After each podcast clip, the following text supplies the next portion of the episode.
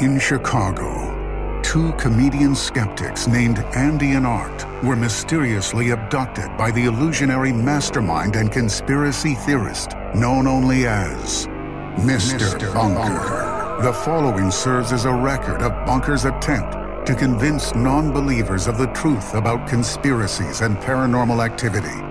Andy and Art give an uninterrupted presentation and verdict on the plausibility of these offbeat topics, delivering what they call the whole enchilada. Will Mr. Bunker convince these two skeptics any of this is real? Will it convince you?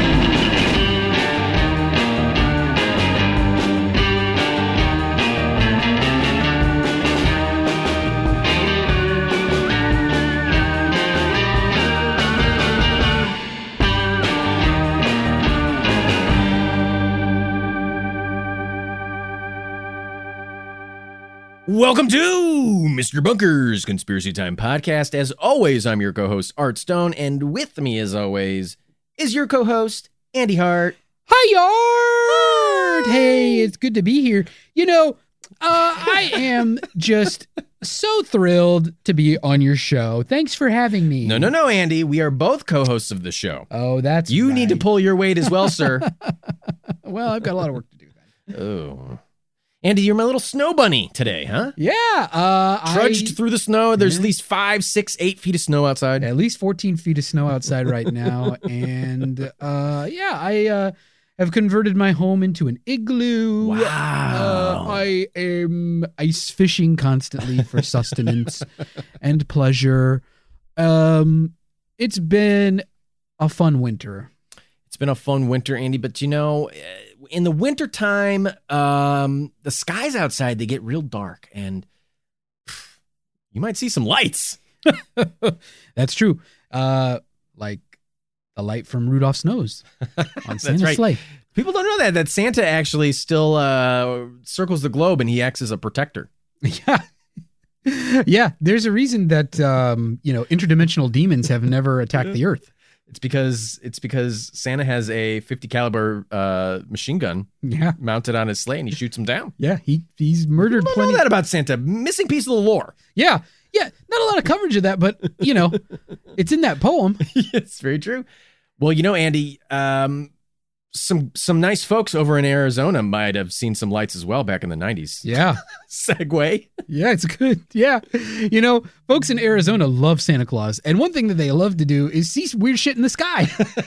well, that's because like today's topic is the Phoenix Lights. the Phoenix Lights, uh, which you know, I guess it sounds like a semi-pro sports team, but it's actually uh, a UFO encounter. That's true. Uh, this is uh, this is a very popular UFO encounter, uh, this considered one of the most credible. Yeah, yeah. This is one where there's there's lots of documented sightings. Uh, there are tons of witnesses. A couple of jokesters in this one as well, Andy. Yeah, there are We're going to talk about it. Oh yeah, there's some there's some uh, some people who like to have a little bit of fun. Okay, bunk bunkers. Um, this episode actually comes to us specially requested by none other than Jeremy G. Jeremy G. Jeremy Spoker. Yeah, Jeremy. Um, Jeremy suggested this episode. Yep. Um, and we teased this at some point in the past. Yeah, like three or four episodes ago. we don't know. Bunker alarm, and uh, now it's come to fruition. That's and We're going to talk about it. The Phoenix Lights. There you go, Bunk Funker. See, you send in an email, you suggest a topic, and within a matter of weeks, we got to this one. Sometimes we don't get to them for a little while. Not all on the same schedule, but hey, Um, if you can't wait to get into the uh, the Phoenix Lights, I mean, this is a great one. This is this is this is really an in depth UFO encounter, um, or alleged UFO encounter, I should say. Yeah. Um, lots of different stuff to cover here. Lots of different sightings, stories to tell. Um, spanned almost a decade, and uh, if you can't wait to get to it, check out the timestamp in the episode description in the show notes. It'll help you uh, know when to scrub right ahead to when the research begins. Because first, um, Andy and I, we we got to talk about. I mean, the bunker lore. I, I mean, you know, you want to talk about the Phoenix Lights being one of the most credible, like, groundbreaking UFO encounters. the bunker lore is okay. These analogies have nothing to do with one another. The bunker lore has been shook up. Yeah. It's it's all over the place, Yeah. Yeah. Bunker. Uh, and I'm fucking charged up about it. the bunker lore has has gone through. Uh, it's a windy road to get to where we are today, and there's been a lot of developments recently, and this is no different today. Now, we know uh, about probably 30 to 40% of you stuck around and listened to the almost hour long intro on last week's episode. and a lot of lore was exposed on that episode. Yeah. Uh, our good friends, the Hamiltons, came on the show. Apparently, they were abducted by Mr. Bunker. They were brought to a moose, a moose lodge, an elk lodge. Some sort of uh, dinner club or Dinner club. uh, or a fraternal order. where apparently Mr. Bunker, through them, gave them network notes for us Yeah. to tell us how to better our show. Yeah. We were a little peeved about it, but at the end of the day, you know what, Andy? We took our paddling because the Hamiltons did come and paddle our butts. Did- that was part of the agreement. They spanked our butts off air. Yeah. Ian put us both over his little knee, And spanked our butts. wailed away with his little So paddle. did Natalie. Yeah. It was very weird, but it What? was something that needed to be done. It was weird, but if we had to do it again, it would be fine. Yeah. I would submit to it again if I had to. It might have awakened some things in Andy. We don't know. I need to learn a lesson. Regardless, you know, we we took it on the chin. And on and the in, ass. in some ways we took it on our backs yeah. and in other places we took it on our tummies Yeah. We had a lot of cleaning up to do We should have. Yeah, we should have It put was down very a, messy. We should have put down a tarp. we should have put down a tarp is, is right andy but you know we were thinking about oh, oh sorry I, I brought a balance ball into the bunker bunk bunkers to use as a footrest and it is rolling all over the place the bunker is very uneven. you know andy we we were gonna we were, we were gonna sit here and we are like all right well i guess i need to go get a snake and you know you need to start like uh just being a more accepting better person in general Yeah, yours was a yours was pet related, and mine was all about my shitty personality.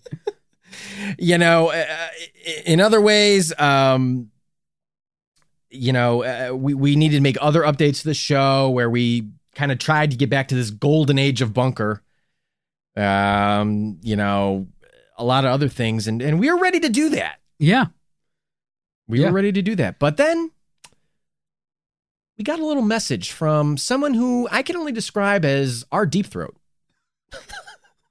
this person might not know that they're described that way. yeah, but look, they've been deep throating for us for a little while now, and have provided invaluable information. This about person Mr. Bunker, and his his goings ons. he's been a whistleblower for a long time and a Yeah. loyal bunk funker. This Yeah. is none other than professional disc golf player Rocky. Yeah, yeah, Rocky, All pro. all pro, all pro disc golf player, well known blower of whistles, uh, deep throater for this He show. made it very far into the um he made it I think into the almost the divisional championship or the uh, conference championship rather of the Mhm. DGCC. the DGCC of the 2020 disc golf championship. Yeah, there was a lot of uh, a lot of uh, competition to win the chained cup, uh, and I think Rocky's got the legs to go the distance. But Rocky has exposed so many bunker secrets that have helped us along the ways. Rocky was the one who exposed the Bunkla Yeah. and the the the the Kia Soul. This this some of this other uh, bunker sightings where he's he's walking around trying to hire more cryptids to replace us. And and Rocky sent us a little message saying, "I was thinking about this yesterday. Your guests slash rivals just moved to Austin, which they did. Yeah. Guess who else just moved to Austin? The real Elon Musk. How could we be so fucking blind? Wow. Elon Musk move is moving his factories to Austin. Hmm. He's he packed up and brought the Tesla factory with him. Yeah. The real Elon Musk. I think it was him that took your friends slash rivals to dinner. I think he is sabotaging you by giving you false bunker pointers from said dinner. Who knows what he may try next? Maybe he might be trying to start a podcast called Mr. Musk's Science Truth Time Podcast. Bunk Funkers, This, I have never been so PO'd. I can verify. Art I'm fucking is visibly PO'd right now. I my pooper Peeved. peeved. Fully peeved. My butt, it's hurt. It's And, yeah, and that's not related to the show. it's not that's because I had to shovel. It's not related to the bare butt spanking that we got It's from not that. Ian and Natalie. Andy, I'm pissed about this stuff. What about you? um, I can't believe this. uh, you know, I here's Andy. the thing. Don't Here's you? the- Don't you, Andy? I we need to be ride or die on this, buddy. Here's the thing for me. Oh boy, Here's the thing for me. I'm gonna have a sip of tea. This this adds another wrinkle. And I think maybe it's actually good for us. Maybe maybe Mr. Bunker hasn't been planning this whole time to replace us. Maybe he needs the Bunk Vengers to fight Mr. Musk's Science Time podcast. I mean, maybe Andy. Uh, I don't know. I'm not. Or it could be that we're so hated that everybody's trying to drive us off the airwaves, which I believe. Yeah, I mean, I believe that to a T. That's for sure. But this has me. This has my my feathers ruffled. Yeah. Um, I mean, I, I'm PO'd. I think we, I think we foolishly tried to trust our one of our arch nemesis, who has obviously corrupted our princess. hmm He's like a, he's like Bowser. He's got it trapped in another castle, and we're both Mario. Yeah. Neither one of us is. Luigi. None of us wants to be Luigi. We're both Mario. we're just sharing the same Mario costume. Yeah. We cut the mustache in half. Yeah. It's too, too. You know, they're just they're just coveralls, so it's real easy to stick two heads through the top. and we both hang out in pipes a lot and Yeah. eat a lot of mushrooms. and stomp on animals that we find. And we always constantly ram our heads into bricks to see what's inside. I mean, I mean, it's scary. Well, listen, I mean, here's the thing. You know, Andy, we we we we don't know what Bunker's up to if he's working with us, working against us. Either way, we decided we've had enough of it. Yeah. And we're gonna go after him where it hurts in his pocketbook. Yeah. Um we uh bunk funkers, you know, that's why we basically have decided to we've been doing a short squeeze on the bunkless stock. Yeah. Mr. Bunker went public with uh, the bunkless stock, and uh, we've been we've been squeezing it. Yeah. We've been squeezing his stocks, Yeah. his little stockings. We've been squeezing them. We're Yeah. buying up that bunkless stock. We're buying it up. We're buying the dip, Andy. Yeah. As far as we know, nobody nobody is trying to short bunkless stock because it's it's already super low priced. very low. I mean, a couple cents. So we It's just very keep cheap. we just keep buying it and the price just keeps not moving. But we're still we're putting the hurt on him. yeah. He's feeling the pain. We're basically Andy and I are both. I mean, we're dressed up in our best glam metal outfits, and we're not going to take it. No. We, We both look like Dee Snider, and we're not going to fucking take it. we're We're giant pink take it. football pads with blown out teased hair and makeup. Yeah, we look like road warriors, but you know, fluorescent. Yeah. We're not going to take it anymore, Andy. No, we're tired. We're standing up to Mr. Bunker. You know, we've been pushed around for too long. It's very true. Um, you know, we've been pushed around by Mr. Bunker. We've been driven around by Peon Musk. Yeah. We've been had our job security threatened It's very true. by the Bunk Vengers. And now we have Elon Musk conspiring with our arch nemesis, Ian, to set us up for disaster. Yeah. I mean, we're, we're, we're you know, we're, uh, Elon Musk Science Truth Time podcast. I mean, what kind of name is that? It's fucking It's so- goofy. It's so long. it's so long and obnoxious. Yeah. It's like you couldn't even really like put it on any merchandise or anything. and it's hard to like I mean, how would he even like make social media Yeah. like profiles for that Right. podcast because the name is so long and unwieldy? You'd have to like shorten it to something stupid like, Like Mr. Mr. Musk's Musk's Pod or something? Yeah, it doesn't make any sense. yeah, it's stupid. Nobody's going to be able to find you. You're just hamstringing yourself right from the get-go. We're not going to take it anymore. We're buying up that bunkless stock. I mean, we're just buying it up. We're buying the dip. Um, and we're buying dip and we're starting to chew tobacco. And uh, I'm losing teeth left and right, and by God, we're losing teeth. We're losing, losing sleep over this. sleep. Teeth sleep. Teeth You know- and sleep. I think uh you know, it's fair if somebody said our approach is a little bit scattershot and that what we're doing doesn't make sense. But you got to think about the big picture here. And that's yeah, maybe some people have said like I I am financially advising you to not go this course of action sure a few people have said that. in quotes. In I'm quoting. Yeah. People have said that, but this is about sending a message. This is about sending a message. It's about standing up for what you believe in. Yeah. This is about doing the right damn thing, bunk funkers. We're not going to take it anymore. Season three, out the door. We care now. Yeah, we're we care more than ever. Yeah. And that's going to be demonstrably true in every episode. Oh yeah, you're going to see it. You're going to feel it. You're going to You're to feel it in your ears. Look, all this stuff that Rocky's been deep throating us, he has exposed himself to so much and exposed exposed us to so much information. And frankly, you know, we're at like maximum exposure here. We're fully exposed Yeah. and we're ready to fight back. I mean, you could say that we're a couple of exhibitionists because we're ready to throw down. Yeah. We're ready to We're ready to, we're ready to We're ready for rip off our trench match. coats and get in there, yeah, grease ourselves up, and go to battle. yeah. We're not, we're short squeezing. These are not, you know, this is a naked short. We're, we're squeezing it. We're running the naked. We're running naked, and we're we're squeezing shorts, and we're going we're going hog wild, baby. We're streaking into 2021 Yeah, you know, we're hitting bunker where it hurts, right in the pocketbook. And uh, bunk fuckers, I mean, I'm sorry to say, you're gonna have to pick some sides. you're either on side of the Mr. Bunker or you're on the side of Andy and Art, yeah. And we need to know. because we're occupying Bunk Street, baby. Yeah. We're occupying the bunker. it's right. happening. That's right. We live here now. Look at us, Mr. Bunker. We are the bunker now.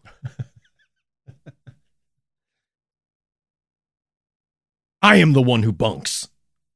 I don't know. It doesn't, you've never seen Breaking Bad. it works. People get it. Bunk funkers, I'm I'm sorry to say this that this is like some kind of you know this is this is obviously some sort of uh, bunk revolution is going on. Yeah. uh, but I'm sorry, there's a rift in the bunker, and I think stay tuned for what people are calling, um, you know, this is going to be some sort of bunk vengers. I don't know, civil court. Bunk Vengers Civil Court. The Bunk Vengers Civil Court. I mean, it's coming. That's right. happening. That's our end game. Is a lawsuit. So we'll keep you posted. I mean, I think next week's episode, you know, we'll have some more information for you. But right now, we are squeezing bunker shorts left and right, trying to buy this this dip, and we're trying to short his uh, stocks and uh, really hit him where it hurts. Yeah, we're trying We don't to understand how hard a lot of this stock shit works, but if it's anything like GameStop, AMC, Nokia, BBY, BBW, BB, BBC, BB8, BB-8.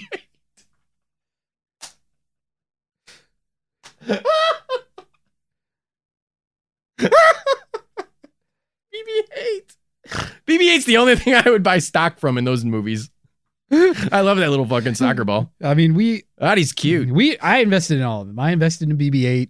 I, BB Yoda. I dropped a ton of coin on BBW and BBC, and you know it was good returns. I think you're gonna. Ha- I think you're gonna see a big rift in the bunker lore. I mean, we're gonna make certain. Pe- we're gonna put the squeeze on Peon Musk. He's gonna have to pick a side. Yeah, he's got to pick a side. You know, Peon Musk uh, has has been a bunker henchman, basically. Yeah, but we're kind of like chummy. Yeah, I mean, We wasn't feed us who chum. put that katana in his back, That's true. Who put who put the katana in his back? and maybe I don't know. Maybe it's some sort of sword in the stone thing. Whoever removes the katana from Peon Musk's back, Yeah, you know, ultimately controls the bunker. that's right. We'll see where it goes here, bunk funkers. But I think uh, it's there is a storm of brewing, Yeah, and um, pick what ship you want to go down in. 'Cause both are going down. because this is this is a mutually assured destruction situation. Well, speaking of mutually assured destruction, we have a bunker alarm. Woo! Very yeah, special we one. do. Very special one, right, yeah, Andy? Yeah. This is uh this is a really special one because um this is this is a uh, a, du- a two timer on the bunker alarm. This guy has two timed us. he's two timed the whole bunker alarm I don't know who this guy is, but I don't know. We're just having a lot of fun with him. Yeah, He's just a real fun guy. I don't know who he is. yeah, he's a fun guy. Yeah. Uh, so uh, this week's bunker alarm recipient is none other than Jeremy G. Jeremy's Boken. Uh, and- You, you'll remember that we recently rang the bunker alarm for Jeremy for uh, for sending in a, a nice a nice message to the bunker email That's right. uh, and providing today's episode topic. Uh-huh. Uh, but we're ringing it today for perhaps the most special reason of all. Oh, very special. Jeremy is our newest Patreon patron. Thank you, Jeremy. Clap, clap, clap. Thank you, Jeremy, for joining the Patreon, patreon.com slash Mr. Bunker Pod. We appreciate the support of all of our patrons, Jeremy included. It means a lot to us, helps keep the lights on here in the bunker, helps fund our, our new civil war that we're having with Mhm. Mr. Bunker. yeah, Um, and, uh, you know, it just is. Uh, helps fund our legal aggression fund. our legal aggression fund. That's very true. And it helps us uh, come out with, you know, cool stuff that we have planned yeah, later on in the year. wink, wink. Uh, wink, wink. Some of you, some of you, the patrons are going to get first dibs on all this information. Yeah, You know, bunker So- merch might be on the way, and patrons are going to get first dibs. yeah. You patrons are gonna want to check this stuff out They get sneak peeks of episodes and a whole bunch of shit. But Jeremy, thank you so much. We so appreciate it. Uh, you're you're a cool guy. Uh, we're glad to count you among our uh our our, among our um most prominent bunk funkers, I guess. Yeah. Sure. Okay. Uh, and uh, this this alarm's for you, Jeremy. Okay. Uh, you know, longtime bunk funkers will know. First time bunk funkers are going to find out. Um, for our bunker alarm, we use a very sophisticated piece of technology called the Bunk Tech Bunker Alarm 3000. That's right. Uh, what it allows us to do is to play a perfectly synced alarm for today's recipient, who is Jeremy. So I'm just going to go ahead and program an alarm. Oh. I hit my elbow, bunk. Sorry. that wasn't very humorous. Uh, okay, I think we're ready to go. Oh wow. Um, okay. Now, the Bunk Tech Bunker Alarm 3000 is very high tech, and Yeah. you know we could just push a button and let it go. But Art and I are traditionalists. Uh, that's why we always eat turkey constantly. Um, and so we like to do a little bit of a countdown just for funsies. So here we go, Jeremy. This alarm's for you. Three, two, one.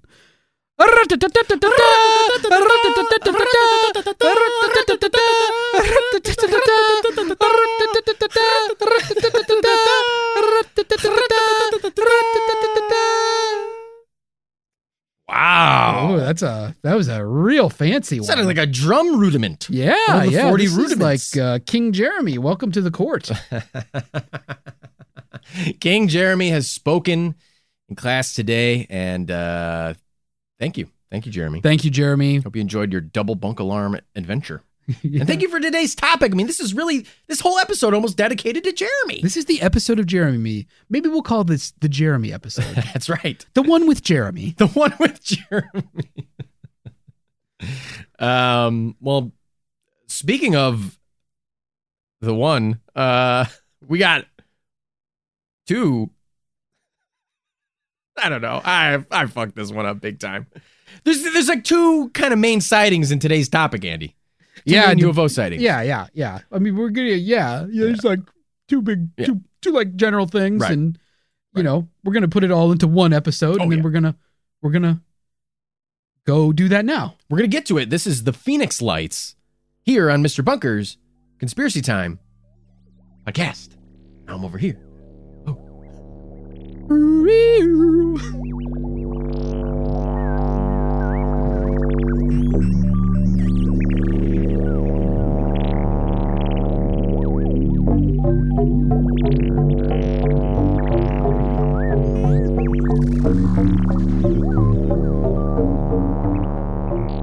Sun, sun, sun, sun.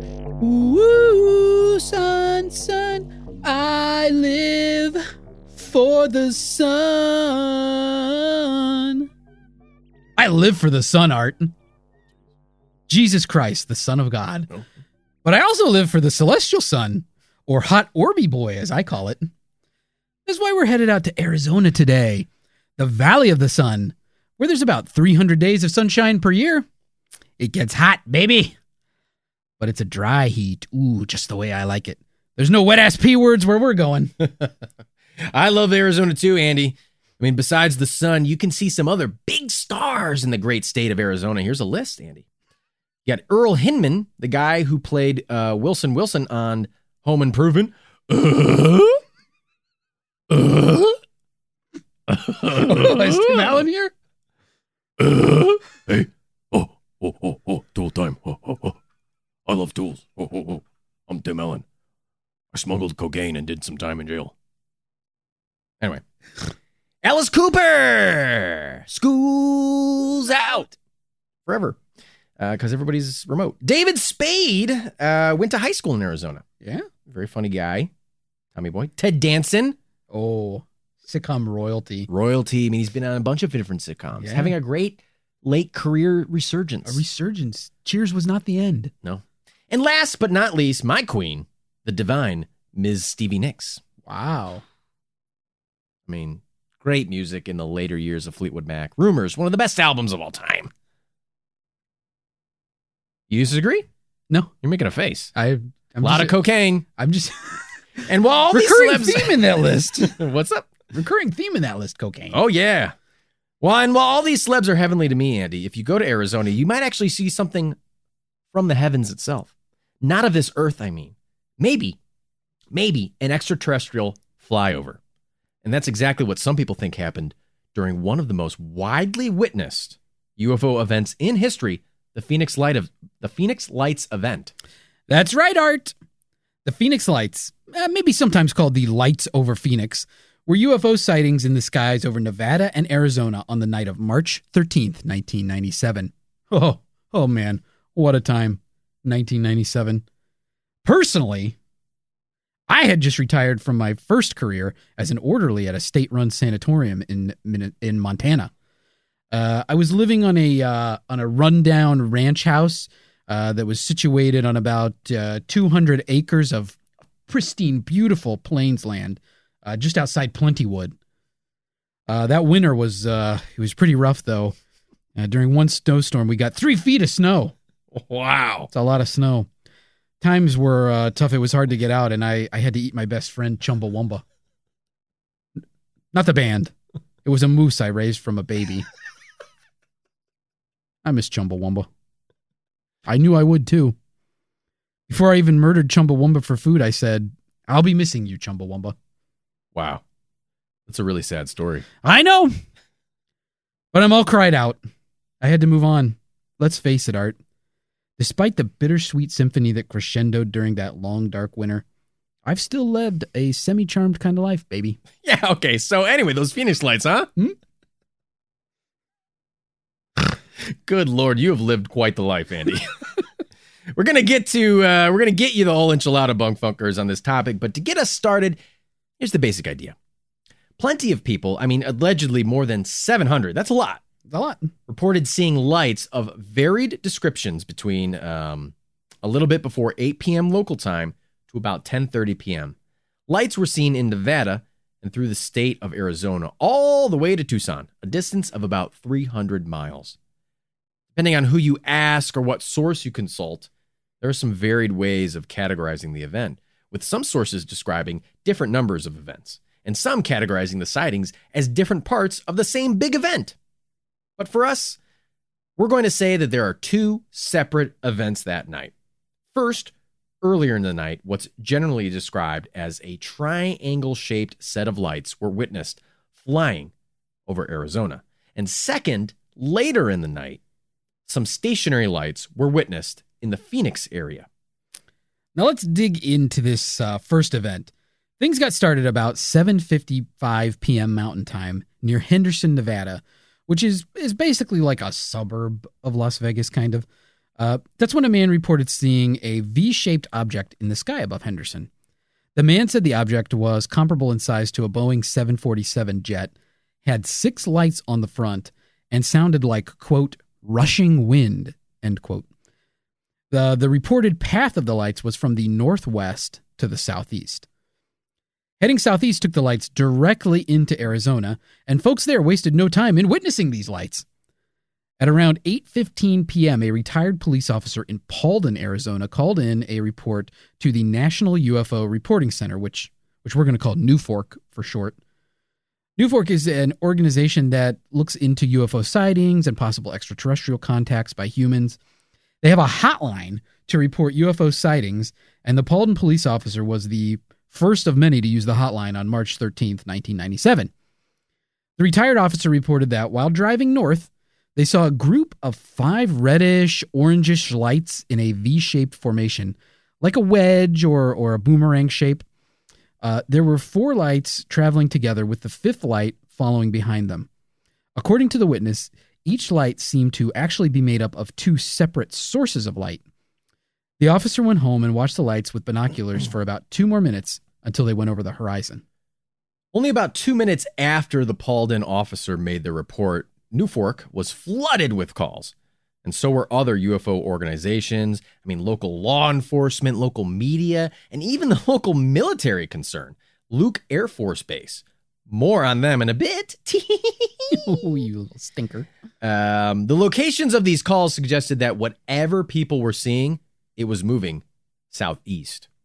All these reports made by witnesses didn't agree with each other exactly 100% exactly, but Witnesses reported different numbers of lights, you know, different colors of lights, different rates of travel for the object. Many witnesses reported that the object was solid as it blocked out a lot of the sky when it flew over. To give you an idea of what people were seeing, we're going to talk about some of the sightings that happened in the Prescott and Prescott Valley areas of Arizona, which are kind of like cities north and a little west of Phoenix. In Prescott Valley, John Kaiser was outside with his wife and their sons when the family saw a group of lights west northwest of where they were. The lights they saw were in a triangular formation, and all of the lights looked red except for the leading light, which looked white. The Kaiser clan uh, watched.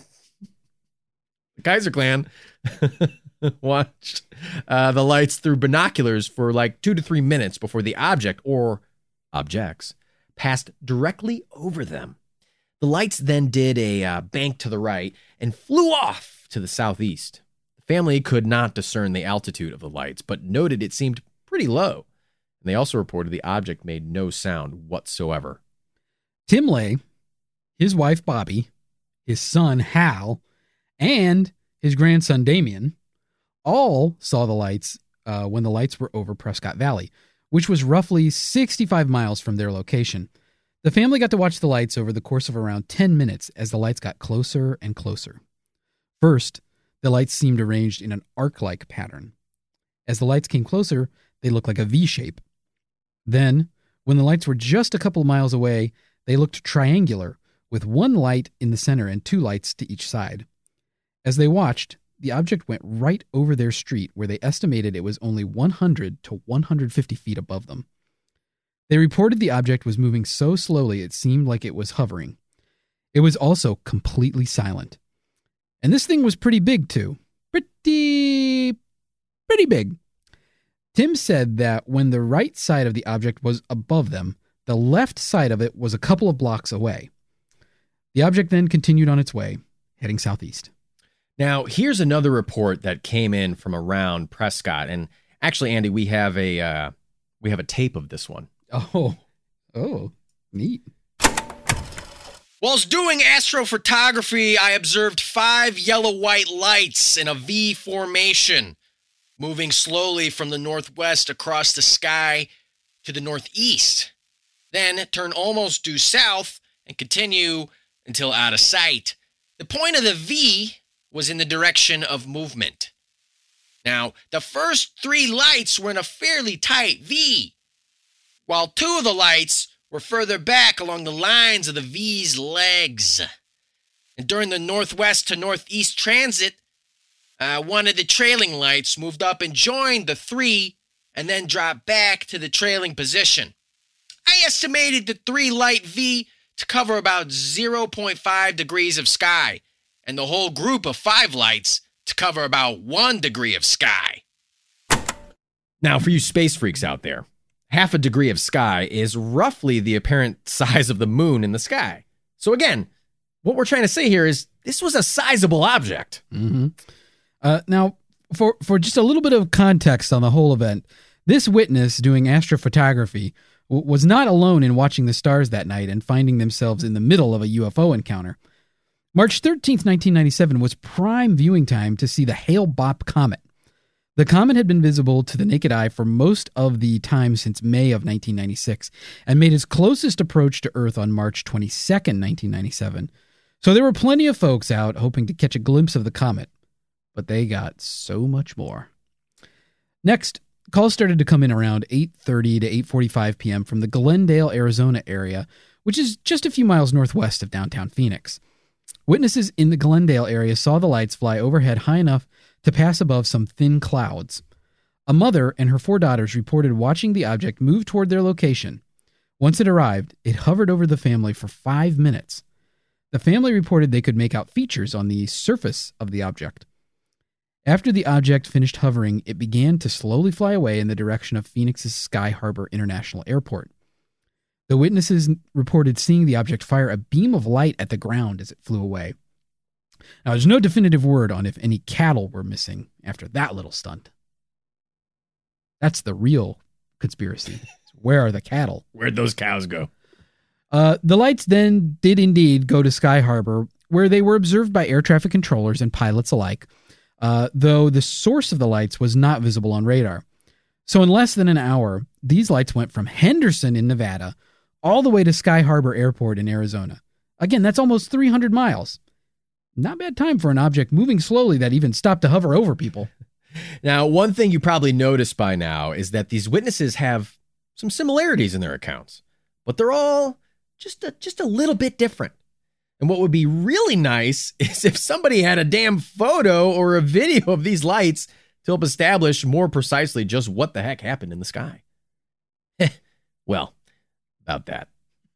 The only known video of this uh, group of lights was shot by a guy named Terry Proctor. Can you imagine if Terry was a doctor? Dr. Terry Proctor? Dr. Proctor. Dr. Proctor.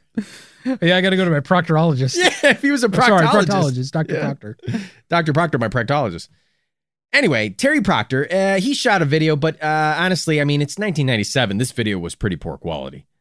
And but what does it what it does show uh, is some lights in a V shape, which is similar to the witness reports. Now, unfortunately, the video itself is not terribly conclusive.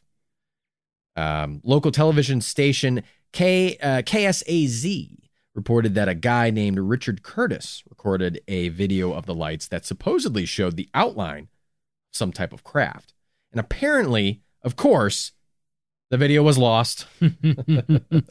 well, Art, if it's spicy videos you're after, buckle up because there's plenty ahead. Oh, oh no, Andy, you- you're not going to play one of your self-produced cooking TV shows, are you? Because I I can't sit through it, and I don't think the Bunk Funkers honestly want to sit through another episode of restaurants, restaurants, and restaurants. It's it's not even a clever ripoff, and you don't have the charm or the looks to make it work, Andy. I'm Man Boat, and I'm lubing up my Tercel and driving away, headed for Deliciousville, looking for America's greatest restaurants, restaurants, and restaurants. Now get in the car with me. Come on, Art. That's pretty good, right? No, it's fucking terrible. And the way you you menacingly stare right into the camera and command them to get into the car with you. I mean, Andy, it's not inviting at all.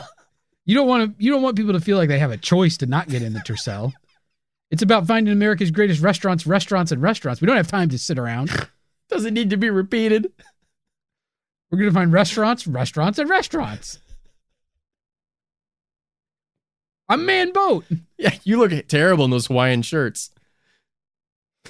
Well, And your flat, unspiky hair is just gross. It's Yeah, but gelled down. yeah. I frosted the tips though. Awful. Well, whatever. Make your own choices, I guess. Just just know that you're going to regret not getting in my Tercel when I told you to. Jesus Christ. Anywho, The real spicy video evidence I was talking about actually is the video evidence of the second event on March 13th, 1997, in the Phoenix skies. After the initial set of V shaped lights disappeared from the sky shortly before 9 p.m., there was a brief break in the activity. Then, around 10 p.m., more lights were sighted. But this time, buzz from the first set of lights had even more people outside and looking at the sky. So these lights were very well documented with videos and photos.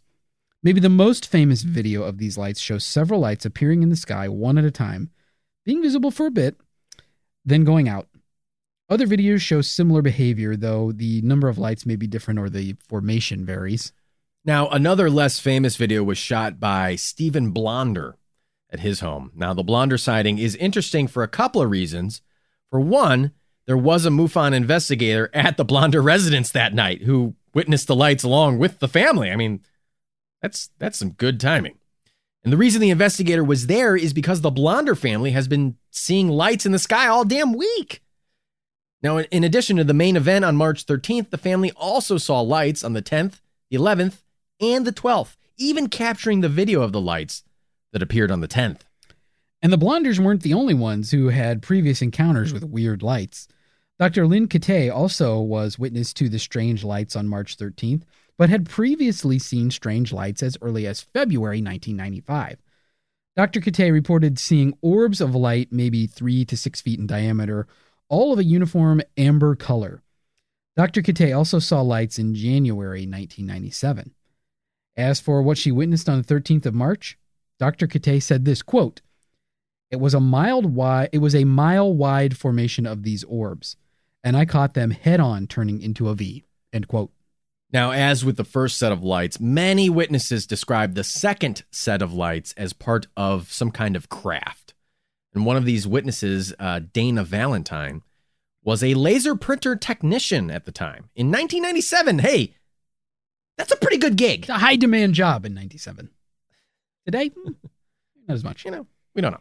Now, here's what Dana said We could see the outline of a mass behind the lights, but you couldn't actually see the mass.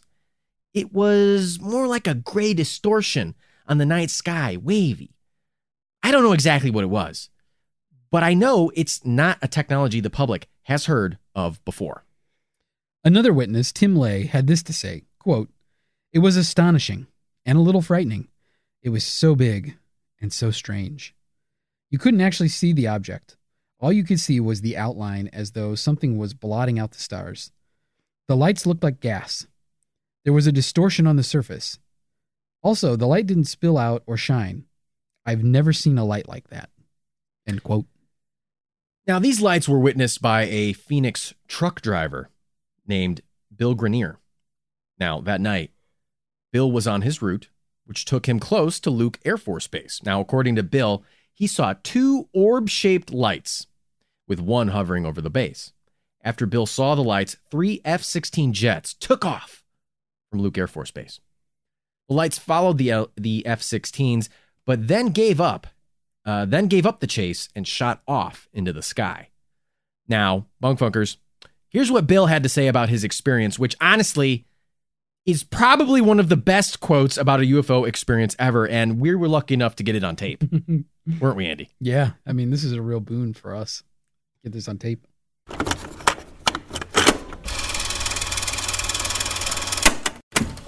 I'll never be the same. Before this, if anybody had told me they saw a UFO, I would have said, hey, yeah, and I believe in the tooth fairy. Now I've got a whole new view. And I may be just a dumb truck driver, but I've seen something that don't belong here. And I wish the government would just admit it. Oh, right on, Bill. I believe in the Tooth Fairy. Ooh-wee. This sure is a lot of activity for one night, huh? Oh, boy. Ooh-wee. Well, Ooh-wee, goo goo ga, my catchphrase. Coming back. Ooh-wee, goo goo ga. I love whatever it was that you loved. Um, well, Pyramids? probably. Yeah, something like that. Uh, well, even though the events themselves were over, the events surrounding the events were just getting started. The next day, March 14th, 1997, NUFORC received a call from an unidentified airman at Luke Air Force Base. According to this airman, The base fielded a call from the Prescott Valley Airport, quote, reporting an object that had a near miss with a small Cessna. Approximately 8:32 p.m. that they encountered something over Phoenix, Arizona, end quote. 8:32 p.m. was within the window of time during which the first satellites were visible on the 13th. Further, this airman told NUFORC that Luke sent two F 15 planes to investigate the encounter. On their return to base, one of the pilots was reportedly scared shitless by what he saw in the air, claiming he saw five lights in a triangular pattern and that the craft followed the F 15s. The caller claimed that Luke went into lockdown after the pilots returned. Despite this report, the Air Force denied this ever happened. Two days after making his initial report, the airman called NUFORC again to report he was being transferred to Greenland. The airman has never been heard from since. Ooh. Jeez. Well, then on May 6th, 1997, Phoenix City Council member Frances Barwood asked the city manager during a council meeting if, you know, there would be an investigation into what just occurred in the city's airspace. Seems like a pretty reasonable request. Yeah. Now, after the meeting, Barwood claims a city employee approached her and said, You shouldn't have asked that question. And maybe this employee was right. I mean, in the wake of the in the wake of the council meeting, the Arizona Republic, uh, which is a newspaper, ran a cartoon of Frances with a light light switch on her head or on her forehead. Yeah. I, I guess that's to signify that the lights are on, but nobody's home. Uh, and then she, then this cartoon also had a button on her shirt that said, "I love UFOs." They got her. yeah. As if that insult of that absolutely vicious, scathing Oh cartoon takedown. Such a sick fucking burn. I mean, eat your fucking heart out, Charlie Hebdo. yeah. Yeah. Uh, vicious cartoon wasn't enough. Frances also had to endure uh, mockery from uh, the uh, city government. Uh, according to Frances, the mayor's office put signs on my picture in the hallway. And I found out afterwards they handed out business cards with my name on it that said, Speak into the tinfoil, I will hear you. Jeez. Yeah. Despite being ridiculed by the media and other government officials, Frances soon became flooded with phone calls from local residents who wanted to share their story of the events. She became one of the few people in government to advocate for the concerned populace. In the wake of the March 1997 events, there was relatively little in the way of media coverage. Then, on June 18, 1997, USA Today ran a story on the events which brought the whole situation into the national consciousness. In response to the attention, the then governor of Arizona, Fife Symington, held a press conference to announce who was responsible for the events in March 1997. He then brought out the responsible party, which was his chief of staff, Jay Heiler, in a frickin' alien mask. At best, I would say this was a pretty tone deaf response to the concerned constituents of Fife Symington. At worst, it was outright ridicule of those who felt they had truly seen something not of this earth. Of the press conference, Frances Barwood said it was, quote, not at all like Fife. He doesn't have a sense of humor, end quote. Maybe I am like Fife. Well, Andy, you're you're more like a fife in that you're tube shaped and irritating. Okay, yeah. It checks out. Yeah, checks out. All right, Andy agrees. But hey, that weird press conference wasn't the end of the story. Uh, these pesky daggum lights reappeared in 2007 and in 2008. So on February 6th, 2007, a repeat performance of the lights seen over Phoenix in 1997 was captured on camera this time by a local Fox affiliate. With a new event on the uh, and approaching the 10 year anniversary of the 1997 event, there was some renewed media interest in the Phoenix Lights incident. So by the time 2007 rolled around, Fife Symington was also no longer governor of Arizona. In fact, he was working as a pastry chef. Yeah. Fife's time as governor came to an end in late 1997 following his conviction of bank fraud charges related to his bankrupt real estate company. Well, it's bad times for Fife. Yeah. Later, his conviction was overturned and he was pardoned by President Bill Clinton. Hey, before prosecutors decided, hey, I'm in the episode. Uh, prosecutors decided to retry the case. At any rate, Fife used the 2007 media coverage to come, come clean about the 1997 incident. So he said his office inquired about the events, but never got an answer. Symington also said the matter was personal because, well, he had seen the lights himself. I mean, he had seen the craft himself in 1997. According to Fife, he saw a huge delta shaped craft. Now, presumably, he means the, uh, the uppercase Greek letter delta, which is uh, a triangle, commonly used to, re- to symbolize change, Yeah. uh, change in a variable, Yeah. delta. Wow. Yeah. Uh, rather than the lowercase delta, which is a cool little circle with a squiggly line. Looks like a looks like a cool little hip kid with a n- neat haircut. Yeah. This is a triangle. He saw he saw a triangular shaped craft. And here's what Fife, in his own words, uh, about uh, what he saw. These are his words. I'm a pilot, and I know just about every machine that flies. It was bigger than anything I had ever seen, and remains a great mystery. Other people saw it, responsible people. I don't know why people would ridicule it. End quote. Now, Fife said he didn't go public with his account in 1997 because he didn't want to cause any additional panic.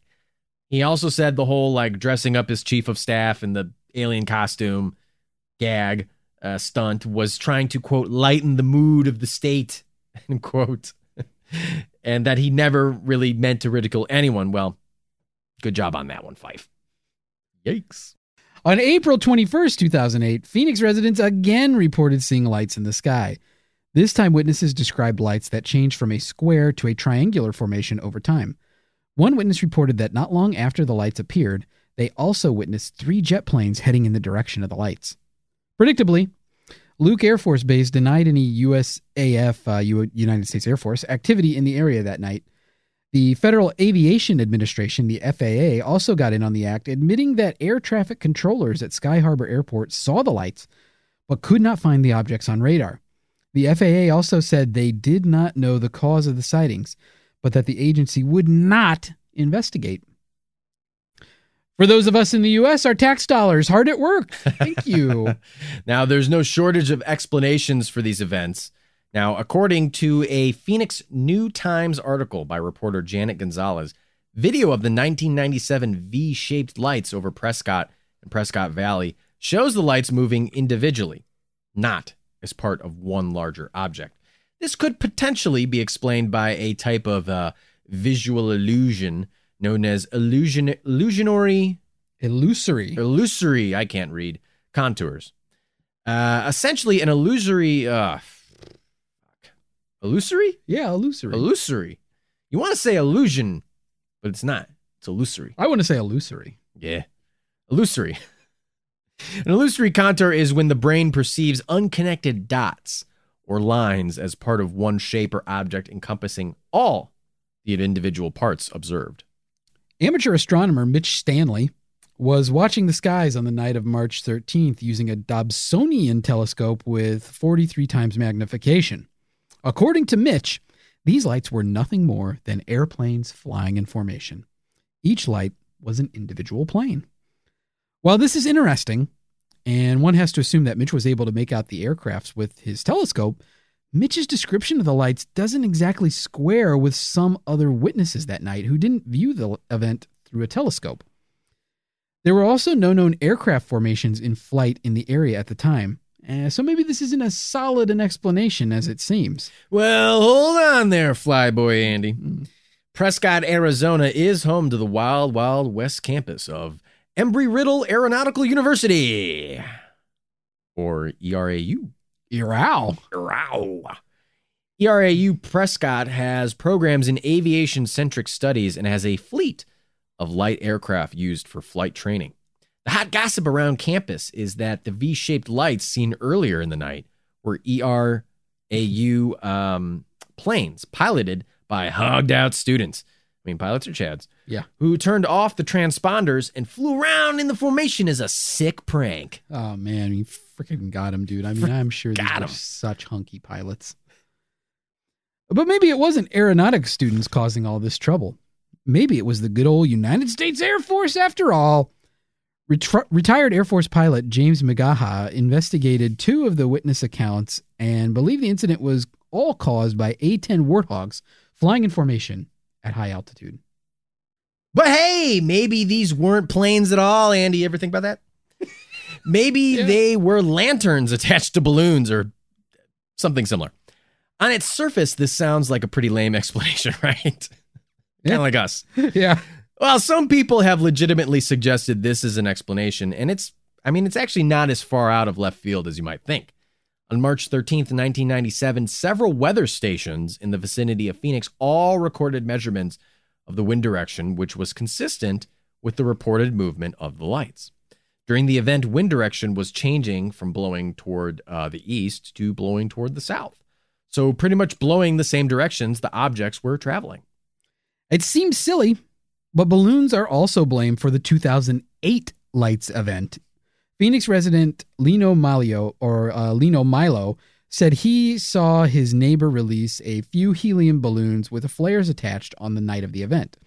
According to Lino, the balloons were released around 8 p.m., which is right before witnesses reported seeing the lights.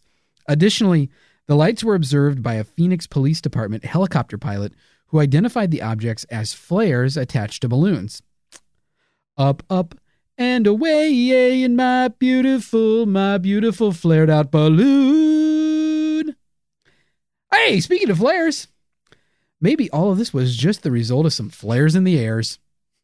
In fact, the U.S. Air Force basically took credit for the later set of lights on March 13, 1997. According to the USAF, the lights witnessed around 10 p.m. that night were LUU 2BB illumination flares, which were dropped by four A 10 Warthogs during a training exercise, Operation Snowbird, at the Barry M. Goldwater bombing range, which is to the southwest of Phoenix, uh, more than 50 miles away from downtown. Now, while that seems like a pretty long way for people to see flares in the sky, apparently flares like these are visible for up to potentially hundreds of miles in the right conditions. Analysis of the luminosity of the LUU 2B slash B uh, flares, allegedly by the USAF to be the culprit, you know, in this case, determined the luminosity of the flares at a range of 50 to 70 miles. That is about the distance Phoenix residents would have observed them the night of the event and that was within range of the luminosity of the object witnessed that night. Local TV stations also reported on known military flare drops and showed similarities between those events and the later event on March 13th, 1997. So the flares, uh, the flares used burn bright enough to be seen in Phoenix. Great. This still doesn't explain the observed behavior of the lights. Well, Big Daddy Air Force has a story for that too. Let's sit on his knees, shall we? Before he pats us on the head and tucks us into bed. Big Daddy Air Force, Thank you, Big Daddy Air Force. thank Give- you for the big- slice of pie, Big Yeah, Daddy Air Force. Thanks, Big Daddy. The Air Force said the flares appeared to hover because of heat rising from the burning flares, which had a balloon effect on the parachutes attached to the flares, making the flares fall slower than typical. The lights then disappeared because they went behind the Sierra Estrella Mountains, which are to the southwest of Phoenix, but between Phoenix and the Goldwater Range.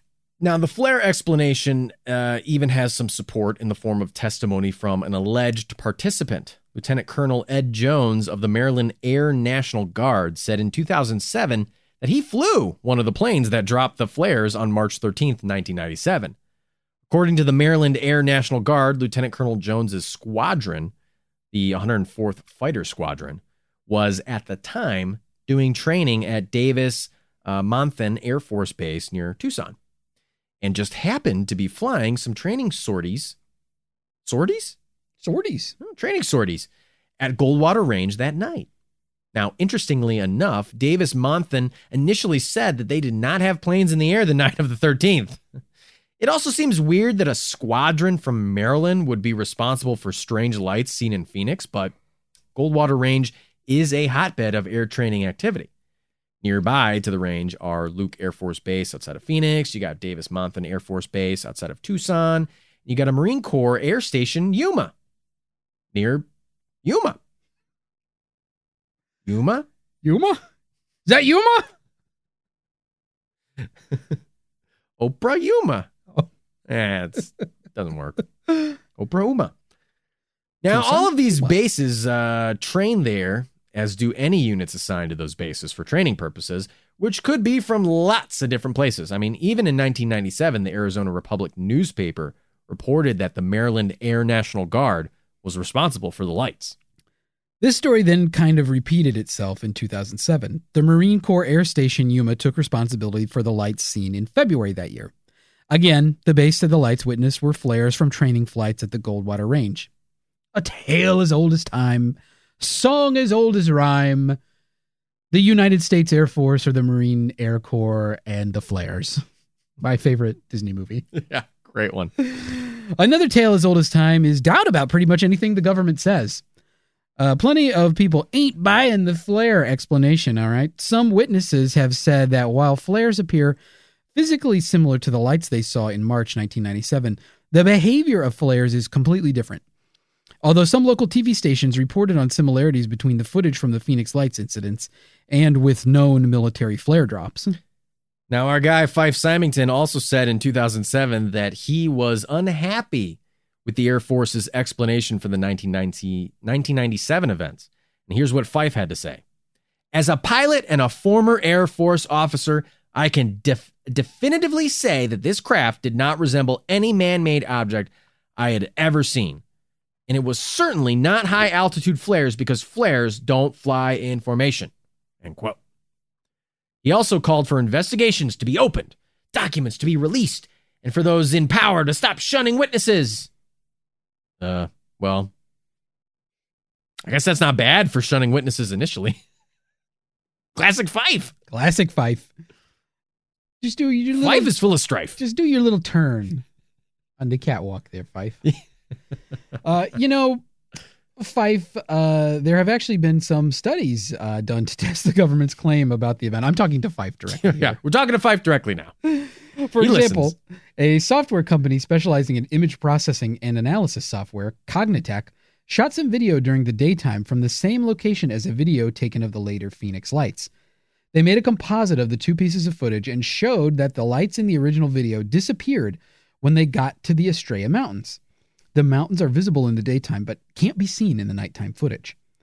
Local Fox affiliate, our favorite local Fox affiliate, KSAZ TV, called bullshit on Cognitech. KSAZ claimed they didn't they did their own test and the lights were in front of the mountains. KSAZ suggested Cognitech data was altered. But then the Phoenix New Times newspaper called bullshit on KSAZ. They said that KSAZ just o- just overlaid the two pieces of footage using a video editing machine without matching the scale and zoom in the two videos. To help settle the score, Dr. Paul Scowen, an astronomy professor at Arizona State University, did basically the same thing. Took a daytime video from the same location as the nighttime video of the event.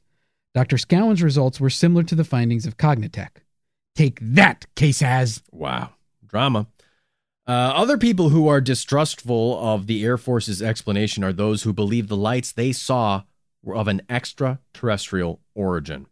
Now, these folks see the lights more as the leading edge of a huge ship, maybe as much as a mile in diameter, that hovered over Phoenix.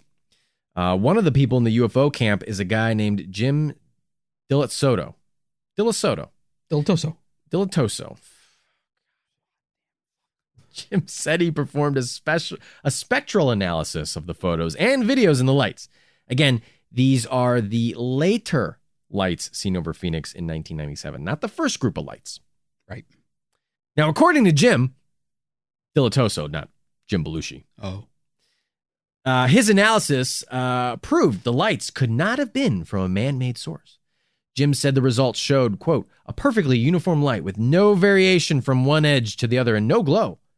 They have ruled out lasers, flares, holograms, and aircraft lights as sources, end quote.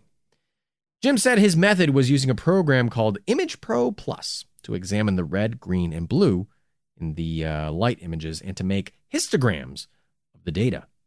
This was then compared to data from the photos, which were known to be flares. Now, I mean, frankly, this is pretty cool. Proof of a non man made light source? Eh, well, uh, about, about that. Uh, Media Cybernetic, the company that makes Image Pro Plus, said that Image Pro Plus isn't capable of doing spectroscopic analysis. Also, other people, including noted skeptic and convicted felon Brian Dunning of Skeptoid, say you can't do a spectral analysis with just a picture of lights. Dunning puts it this way quote, You can't even remotely do a spectral analysis of lights in a photograph and expect there to be any useful similarity to the spectrum of the actual light source any more than you can expect a photograph of an orange to smell like an orange. End quote. Photos only capture the visible spectrum of light. In order to perform a complete spectral analysis, you need to be able to consider the full spectrum of light, including things like infrared light. Also, if it's a scratch and sniff, it will smell like an orange. Mm, got him. Checkmate, Brian Dunning. Checkmate. Now, we've thrown out a lot of possible explanations here, but let's add one more to our little explanation pile, just to be safe. Yeah, yeah. Now, some people believe that the witnesses to the Phoenix Lights events were actually witnesses to a top secret military test of an aircraft under development, specifically a rigid hold, helium filled aircraft with a wingspan of about the size of an American football field or 100 yards. This explanation has been suggested by author and researcher Bill Scott, who has written about the covert government programs to build and test cutting edge aircraft. Now, while some of the characteristics described by witnesses are shared with a dirigible aircraft, dirigible? Yeah. Dirigible. Some of the things witnesses describe don't match to any of the crafts that Scott has reviewed. Now, that said, Scott does not see it as far fetched to believe that a you know a huge helium filled craft was responsible for at least, I mean, some of these lights witnessed in 1997. And so the mystery lives on. Just what the heck is going on in the skies above Phoenix? Maybe Arizona is a hotbed of covert military activity. Maybe Arizona is a hotbed of extraterrestrial activity. Or maybe Arizona's skies are polluted with flares. And nobody can see anything because there's so many damn flares in the sky constantly. Maybe this could all be cleared up with just a little transparency from the US government. Fife Symington sure thinks so now, calling on the government to stop perpetuating, quote, the myth that all UFOs can be explained away in down to earth conventional terms. End quote. Symington further said, quote, What I saw in the Arizona sky goes beyond conventional explanations. When it comes to events of this nature that are still completely unsolved, we deserve more openness in government, especially our own. End quote. Now, whatever the case may be, we're hot on the trail. So saddle up your ass and let's get riding to the grandest canyon of them all the Valley of the Whole Enchilada.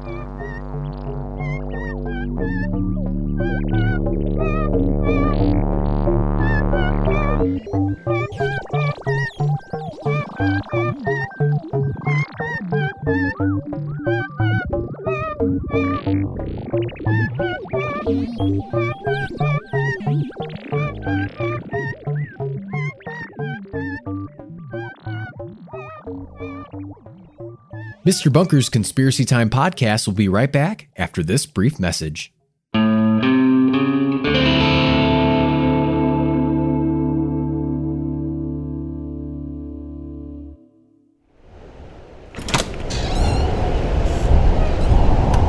Ooh, it sure is chilly outside, Art. Andy, where's your jacket? Art, did you hear me? The wind chill is 30 below. Andy, I think you have hypothermia. You know, Art, with the horrific chilly weather outside, the only thing that'll warm me up is listening to Andy and Art Debunked, available only on patreon.com slash Mr. Bunkerpod. Are you seriously shilling our Patreon right now? Oh, Art. Laughing at the antics of Andy and Art is all the warmth I need. And for just $5 a month, I get access to all the episodes of the show, behind the scenes updates, sneak peeks at episodes, and I can chat with Andy and Art on the Bunker Discord. Andy, we need to get you to a hospital. We need to get me to patreon.com slash Mr. Bunkerpod. It's so chilly. Oh, God. I'm chilled to the bone. Hey, welcome back, Punk Funkers. That was our research of the Phoenix Lights. When I see those Phoenix lights, And then the stars in the sky. Oh, those phoenix lights. Oh, they might have been flares on alien spacecraft. It's my country song. I'm gonna get on the CME CMT. Wow. I'm Arts gonna- Bentley. I'm gonna win a Grammy. Arts Mercedes. well, those phoenix lights up in the sky. Oh, I want to drink a beer with those phoenix lights. I want to drive my truck right into that spaceship's hull and have those little gray men poking my scrotum and drill holes in my teeth with the with the laser beams. oh, those phoenix lights up in the sky. I love America. And aliens doing weird stuff to my butt. Those phoenix lights. Look for that album. It's coming out. Download that uh, on Spotify. mm, It's on Spotify. Now. Go there now and search for it. The Phoenix Lights. Um, Andy, let's get some blanket statements. We haven't done blanket statements in such a long time. I got some hard, hot feelings about this one, huh? Yeah, go. Tell me. Something was up there. Yeah. Something. Yeah. We can say that definitively. Yeah. This the, is the uh first sighting, especially. Something was up there. this is a this is an interesting one. Seven hundred people. Yeah. And not ever convincingly explained definitively. Very much brushed under the rug. Yeah. Um, you know, there's obviously there's a lot of pieces to this one. Big time pieces. Big time pieces. Um, you know, you get this first thing happening, and then you had the second thing happening. You got Bill Greiner saying like a weird thing happening. You got you got uh, other people reporting. I might just be a stupid fucking truck driver. But goddamn, I saw something up there. I saw something fucked up. I saw something fucked up that changed my worldview. I don't know what the fuck I saw. Goddamn government, give us the secrets. Tell us what you know. Oh, I love Bill Greiner. I love him too. That is a great quote. Probably the greatest UFO quote. I might just be a simple truck driver. Yeah, I, saw believe in the tooth there. fairy. Oh yeah, I believe in the Tooth Fairy. breaker breaker one nine. This is Tooth Fairy. Squawk squawk. tooth fairy. I wonder if any truckers listen. If anyone out there is a trucker who listens to us, I know truckers listen to a lot of podcasts because, I mean, you're just driving all damn day. If you're a trucker out there, you listen to us. Hit us up. We want to. We we want to know Everything. everything, man. Trucker culture. Yeah. I watched a few trucker videos. um, What it's like to be a trucker. you know, truckers have seen some shit too, Truckers see a lot of stuff out there on the road. and I'm not just talking about glory holes in weird places. Yeah, we're talking about lot lizards. yeah.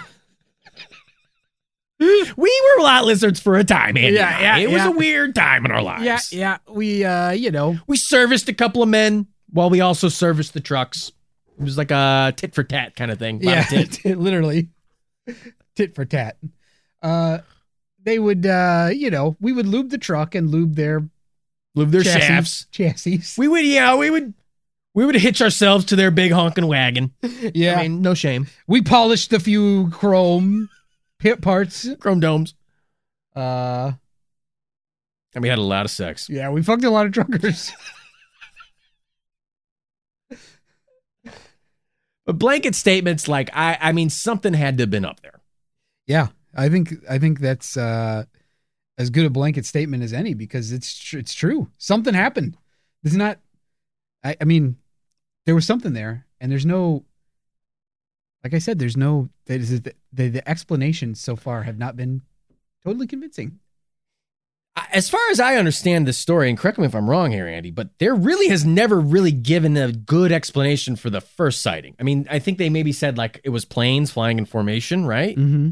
But Yeah. then they're like the rest of the sightings, they're like, oh, flares, oh this, oh that. But I'm I'm laser focused on this first sighting. Yeah, that's That's that's, where I'm seeing the money. that's that's the that's the real one. Like That's I'll the real be, one. I'll be I'll show my hand a little bit here. Sure, yeah, Like, kill him on the first act. that second that second one, like I think it was flares. I think it was flare. It was flares. But that first one, I, I I don't know. You know, because it doesn't make sense that they would have been over Henderson, Nevada, uh, to start with, and the rate of travel and everything. Like, it doesn't make sense for a flare to be borne aloft like that. It doesn't really make sense. I guess probably even for like a balloon or something to be like moving at that speed. Because again, it's it's like less than an hour. Yeah. It goes from Henderson, Nevada, southeast all the way to Sky Harbor and then on to Tucson. which makes you think. And then all of a sudden, there's a second sighting, which makes me think that that second sighting was their response to the first sighting. Like it's like the first sighting, something is up there. We don't know what it is. UFO of whatever origin, military or otherwise. And then that happens, and the military's like, what the fuck was that? Yeah. Let's go scout it out. Then they go up there. Or maybe it just kind of happened coincidentally. I don't know. So these these LUU two flares, Yeah. like what they're supposed to do is illuminate the ground. So they shine really bright, but they're like the idea is to illuminate the ground. So you might be onto something there, Art. Maybe something Looking crashed. for something. Although if it was at the range, the range is the opposite direction from where the first set of lights moved. Because the the range, the Barry Goldwater range, which if you believe the flares went behind the Estrella Mountains from the vantage point of the people, Hmm. it pretty much has to be in that area, which is southwest part of Arizona. Okay. So it's got to be it's got to be southwest of Phoenix at that point to get obscured by the mountains from that vantage point. But the first thing was southeast. yeah, the lights were going like the opposite direction out of Phoenix. Now this is a big old flying V. What do you think? It was it uh like Joe Satriani fucking up there shredding on a big old guitar. yeah, this was this was fucking Dave Mustaine. Fucking Dave Mustaine shredding. No, it could definitely not be Dave John Mustaine Petrucci. because it was silent. That's right. These guys these guys can't be silenced. they gotta fucking shred. I don't know, man. Some I mean, this is a wild one, you know, this really I don't know. I think you're gonna get some interesting verdicts, bunk fuckers. yeah, That's I think I'll so say. too. Jeremy, Jeremy, good good topic. let's talk about Fife. Let's just get into I'm it. not defending what he did. You're but I'm empathetic because I feel like I would be in that situation as well. I am I am very scared of being in a situation like that where you know, you don't know okay, maybe it's a little tone deaf. At the same time it's like, you know, we're jokesters. yeah. We've probably both been in situations where we made a joke at a time when we shouldn't have. Okay, I can be empathetic. I'm empathetic I'm empathetic. of this prank. Maybe, you know, somebody said that this guy doesn't have a sense of humor. So maybe somebody in his staff was like, ah, Fife, you should have him dress up in an alien costume. You know, you got re-elections or whatever. I don't know. Yeah. People love it. And he was like, oh, I don't know. I guess I'll do it. I guess I'll go do it. I don't know. I guess I'll have my guy dress up in an alien. And he brings him out there, and it's like, okay. Kind of a big stunt. Yeah. I mean, I, don't know. What? it's a little prank. Come on, Andy. Ah, but I mean- I mean, It's a the- little prank. the explanation's pretty weak. uh, he's like, he's like saying, "Oh, people were really worked up about this and concerned." I mean, honestly, concerned. honestly, though, if you like step back and take away the extraterrestrial like part of it, they had an unidentified object in their airspace. Very it could be could be a hostile military for all anybody True. knows. Okay. Yes. that People were a little freaked out. I get Yeah. it. You know, I think you know if he had done that when some people got nobody got hurt, nothing bad happened. Yeah, People were just a little shaken. I'm empathetic. but I'm also empathetic to the people who are like, well, that makes me feel like a dumbass, an asshole. Very true. for like thinking that I saw something weird, and then the governor comes on here and is like, "You fucking dummy, it was aliens. You fucking serious with this bullshit?" But then he doesn't give any kind of answer, and then he fucking almost goes to jail. Well, now he's a pastry chef, Yeah, which I think is hilarious. yeah. The uh, Arizona Culinary Institute, co-founded by Fife Symington. Who would have known he had a he had a lot of hobbies, Yeah, including bank fraud. yeah. And now bake fraud. He's a pastry chef. You said bank fraud. You said bank fraud. I said bake fraud. God, Uh, good lord. so the weird thing about that is, I'm giving him a slight pass. I don't I don't get as worked up over stuff, but I can see where it's very insensitive. It's not the most insensitive he thing. that's- kind of got off on a technicality. What do you mean? it's like there was some procedural problem in the proceedings for the first trial and that's why his like Oh, I don't care about that. his verdict got overturned and then he got pardoned I don't- then I don't care about his bank fraud. I'm talking about the alien thing, Andy. Well, you know me. I Andy's like- gonna be like, well, listen, his Danishes I'm gonna are. dog his character. Well, you know, then he became famous for this dessert he made at this restaurant called the Governor. He's actually very good. Is Yeah, what you're saying? Yeah, allegedly. I mean, I've never eaten. Fife's a weird guy. Yeah, interesting character. Then the alien thing. Yeah, I don't like it. I can. I'll agree with you. I can be empathetic. I'm more empathizing with the people who. Younger Andy would agree with me. Yeah, younger me would have been like, "Fuck these." Yeah, younger Andy would have been like, that's fucking hilarious. Look how I've been turned by this podcast. I know. Not not even that. I mean, I'm talking Andy from like five, six years ago. Fucking punk rock Andy. People Yeah. remember this. Andy had Liberty spikes, and he wore leather, tight leather, assless chaps every Assless day. chaps. Never wore underwear. for- Never. for, three years. No, younger Andy, uh, bunkfuckers, you don't know this because you know you don't know Andy, but I know Andy, so I know this. Is that uh, younger Andy used to have this uh, moniker called Dark Mark, and that was because he had a penchant for being incredibly dark with his humor. He would come out and say some of the darkest stuff imaginable to a human, just disgusting stuff, and he was so unsympathetic to everybody around him. Andy would beat you down while you were staring up at him bleeding, saying, Please have mercy on my soul. He'd fucking he'd curb stomp your head. Just like fucking like in Gears of War. He'd curb stomp the aliens. That's what you did emotionally. So younger Andy would have been like, That's fucking hilarious. Fuck these people for not having a sense of humor. Fuck you. I'm gonna get back on my route. I'm a truck driver. I might just be a simple truck driver. Fuck you! I got a truck full of clams that got to get delivered. Fuck you! Younger Andy would have thought that was hilarious. I know it. Uh, Now, Andy, you know, you've got a family and you're very, you know, you love everyone. I'm. You're at peace. I just want to sh- say that I'm capable of growth and That's true. ch- being learning. Well, yeah, and you have that weird growth on your shoulder. Yeah, yeah. It's like a third, second face. Yeah, I hope they cut that out soon. I need Dave Coulier to cut it out. Oh, my God. Um, so I guess I'm just more sympathetic, empathetic with the people who really felt like they had a situation and then they get made fun of by the governor. It's like, People are gonna make fun of you. you know, it's like I'm not I'm not a I'm not an extraterrestrial believer necessarily. No, I don't like fucking mocking people either. I'm not gonna do that. We don't do that on this show. Yeah. We don't I mean, mock some people people. we mock. I mean, we we mock a lot of people. We mock ourselves a lot too. Uh, Bunkfuckers, give us some credit. We mock ourselves a lot. And we probably could stand to do it more because we deserve it. Yeah, it's true. We do.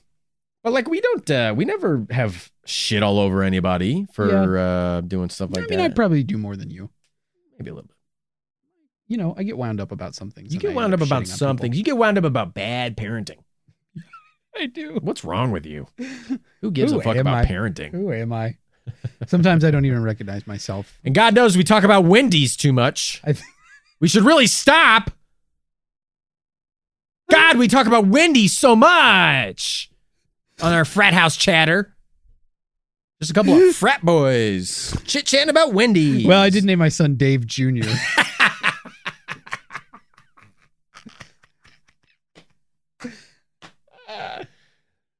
All right. Anyway, um, Phoenix Lights. and then I named my other son Breakfast Baconator.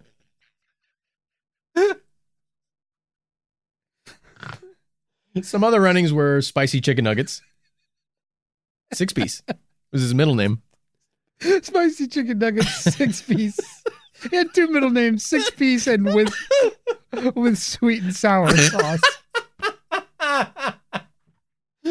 And who can forget your pet dog, Frosty? Yeah, Frosty, Frosty, the dog was a dog. I know. We're like broken records, bunk funkers, with our Wendy's talk. Constantly talking about Wendy's. Fuck us. I call my wife my little baked potato. and you actually legally on your driver's license changed your your name to Cup of Chili. Yeah. Home style chili. Yeah. Yeah.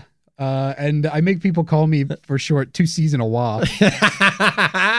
Inside joke between Andy and I. And a lot of your other friends that I don't know. Yeah, yeah. But let's talk about these Phoenix lights. Oh yeah, these lights. Man, these lights were crazy, huh? I mean, uh you know, eh, like I believe the balloon thing for 2008. I believe the flare Mhm. thing for 2007. Nobody really seems to be too like disputed about either of those things. I believe the flares for the second thing, although on the March 13th, 1997, although not everybody buys into that that flare theory. Like people Yeah. think the flares just don't behave the same way, but you know, I think it's I think it's a lot of variables with a flare, right? There's lots of like the atmosphere that comes into play. Uh, I think that it's a great point to bring up that there's mountains around there that might block your view or change how you perceive things, and you had no idea they're there. You can't see them in the dark; they're not illuminated. Mm-hmm. Uh, but that first set of lights, I don't know. This is very Tehran UFO. Yeah, very much. Yeah. Probably our favorite UFO story of all time. This one's not quite as cool as Tehran UFO, just in the terms of the craft itself. Yeah. But I'll be honest, that first set of lights, feel like there was a craft. It's very craft like. I mean, I know that a big triangular craft is a common, I think, UFO sighting. Like, um, I even think that that happens in X Files season one, episode three or four. I don't know, five or six. The Mulder uh, fucking like Rambo style, like sneaks onto a military base. It's very, it's a little campy, but it's very very I'm not shitting on X Files. I love it. It's very cozy. I enjoy watching it a lot. Especially it's fun because now that we, you know, with the podcast, we've like I know so much of this shit. I'm like watching. I'm like, I know what that's based on. Hey, yeah, I should rewatch X Files. You should. You should watch it with me. Yeah. Okay, I'm gonna come over. Um uh what was I gonna say? And he like sneaks onto a military operation where they are excavating like a downed alien spacecraft. Mm-hmm. And I love this because it made me mm-hmm. think of what we think because it's like the alien. They show a lot of aliens throughout the show, but in this one, the alien is like this weird, invisible little force. And I was like, that's fucking great. That's what we love. Yeah. Weird, invisible little forces. And then like Mulder later like sneaks onto a military base and he sees like a big spacecraft. That might be a different episode. Actually, that is a different episode. That's the episode where uh, there's military pilots who lose their memory. I don't know. Sorry, bunk bunkers. I'm not good at remembering stuff. Maybe Mulder should investigate you. You probably should. David Duchovny. They always like make him. They keep like making him like do exercise where he's like shirtless. There's this one scene in the second season where he gets out of a pool and he has a boner, like a huge boner. Was- he's wearing this tightest, smallest little red swim trunks. And I was like, all right, what the fuck? What are you, what is going on here in 1993 or four? or He's whatever like? Daniel Craig. I know. Uh, didn't he have some like uh personal controversy? Duchovny? Yeah. Yeah, he was a sex addict. Oh, that's it.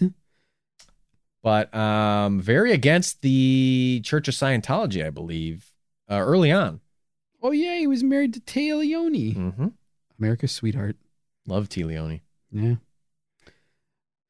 Sex addiction. Uh, anyway, Phoenix Lights. Because he was on that Californication show. Those were his like two big shows. Wow, he's 60 years old. So Went to old. Princeton yeah, and Yale. and Yale. Can you imagine? Some people have it all. I can't imagine. Hot little bods, big old boners. Yeah, Sex addiction. English literature degrees Get to go to Princeton and Yale and be and be and be on one of the like most recognized shows of the decade. and he's a vegetarian.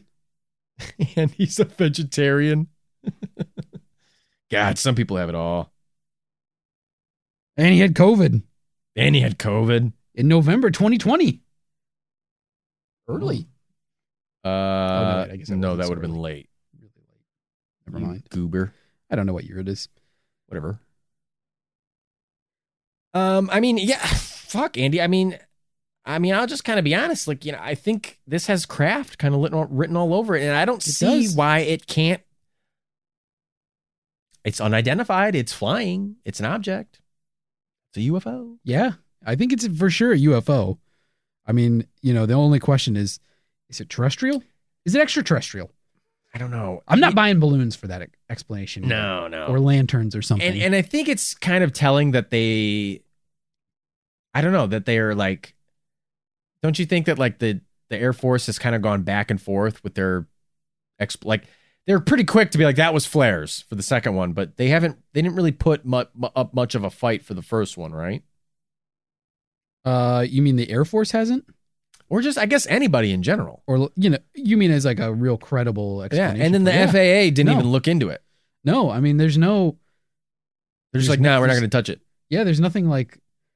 There's nothing definitive. And what kind of defense is that? That's a defense where you're guilty. Yeah. You just say, I don't recall. Yeah, I mean, No comment. you know, obviously some people have said that it's like, was it was it A-10s? Was it the Maryland Guard again?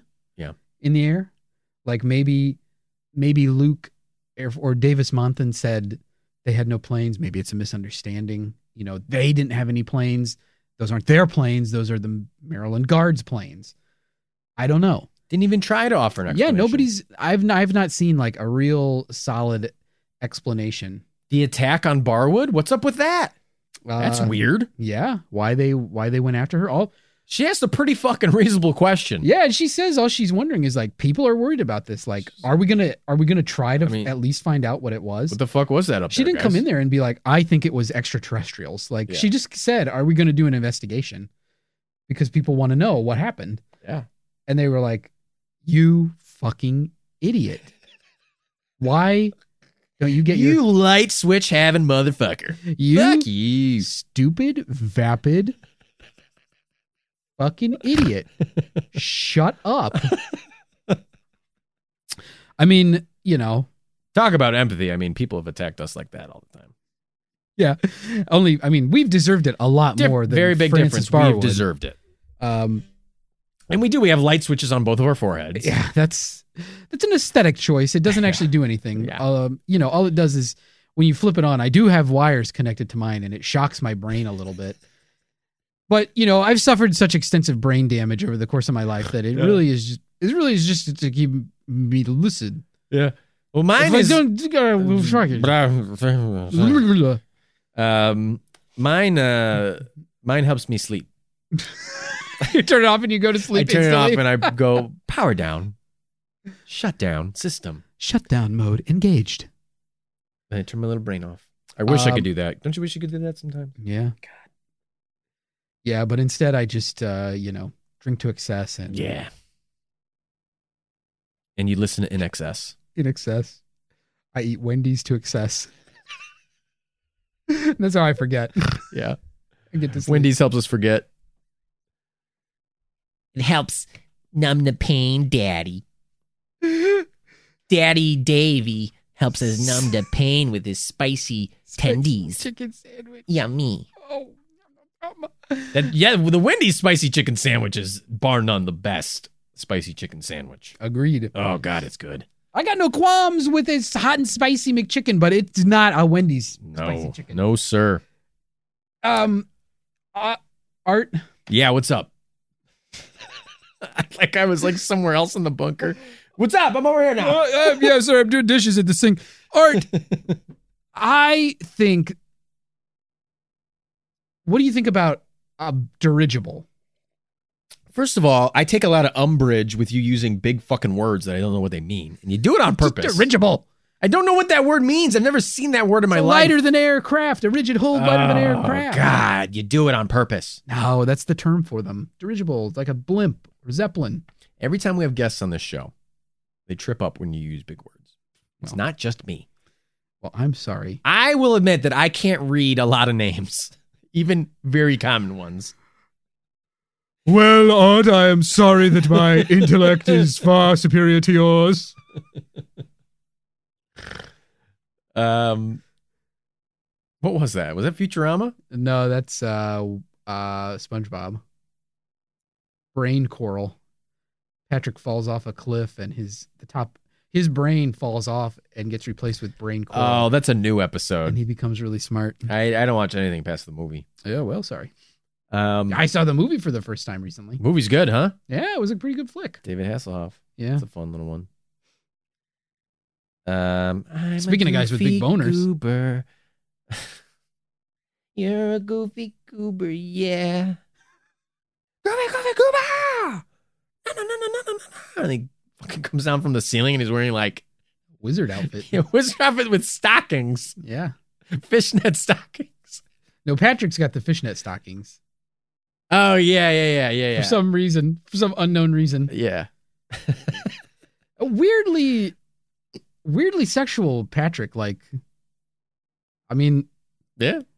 Kids cartoons often at times have it awakens weirdly some things. sexual innuendos in them. it did awaken some things. Famously in Animaniacs, fingerprints. Mm-hmm. Yeah. No thanks.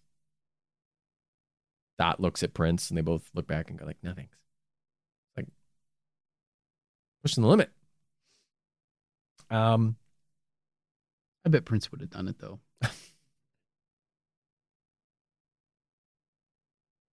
Prince fucked a lot of people. Prince had a good life. Yeah, he did. Fun fact end. about Prince, wrote the song Manic Monday for the Bangles. Yeah, he did. Thanks, Art. Um, wrote a lot of songs. Actually, wrote uh, I think some songs for Sinead O'Connor, if I'm not mistaken, maybe. And he wrote songs for a few other groups as well. Prolific songwriter, Very talented person. talented all around. Yeah. Did not let life uh, drag him down. Shout out to Prince, R.I.P. Rest R.I. in Prince. R.I. R.I. Prince. R.I. You know, symbol Yeah. The the the P symbol thing. The thing. You get it. Um. So, what did you did you say? You think it's dirigible, or you just got upset that I said the word dirigible? I did. I got upset. So, what does dirigible mean exactly? It's a big a- light helium craft, like a zeppelin. yeah, exactly.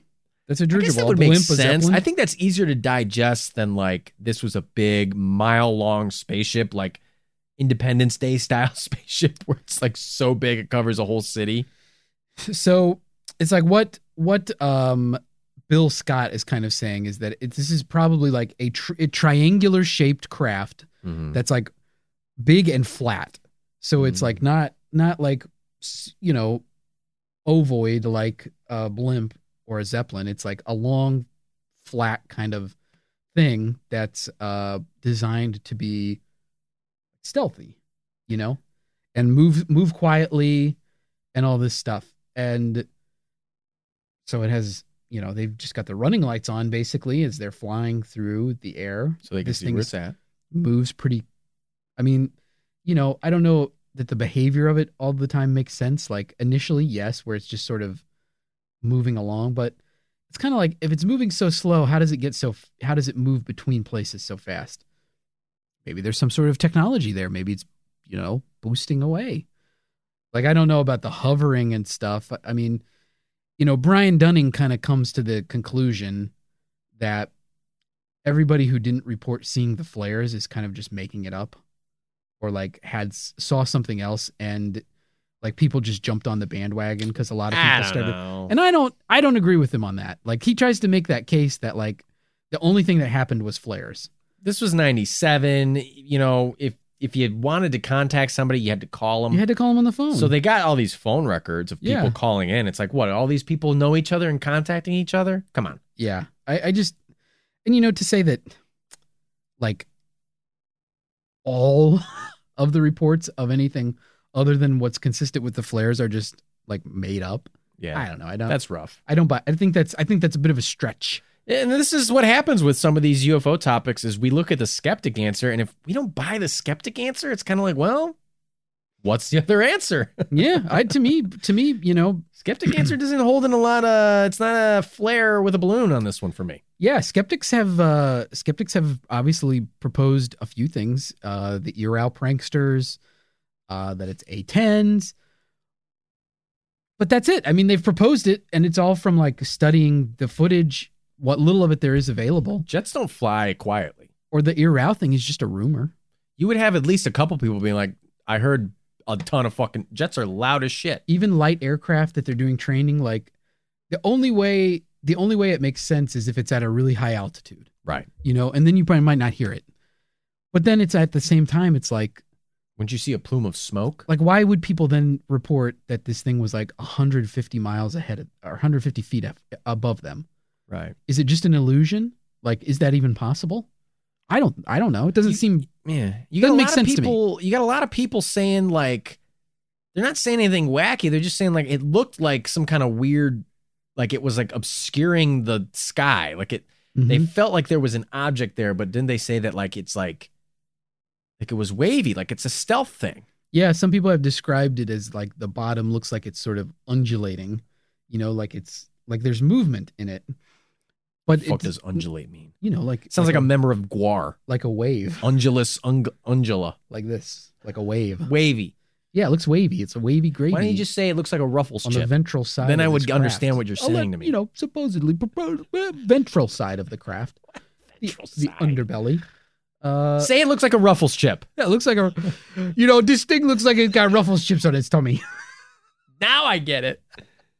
And if they aren't sour cream and cheddar, I'm gonna have words. with Oh my god! You know, uh, if you get the regular ruffles, plain ruffles, like, no offense, I don't like to eat them by themselves. Unless you got French dip. Hell of a good. That's my favorite. Who? Hell of a good French onion dip. That's a French onion dip. Yeah. Shout out, a hell of a good French onion dip. yeah. Sponsoring this Sponsor podcast. podcast. a hell of a good podcast. Hell of a good podcast. Um, Said no one. but people, and then just some people say they can't tell how high it is, that it was high enough to be, you know, obscured by uh, like thin wispy clouds. But then, you know, you've got the people in in, in Prescott Valley saying, "Hey, this was right above us, 150 feet." I mean, they could be wrong. I mean, they're not altimeters, so who knows? I don't know, Andy. I mean, I, I mean, uh, I guess I have a verdict in mind. I don't know. Uh, Yeah, I have a verdict too in mind.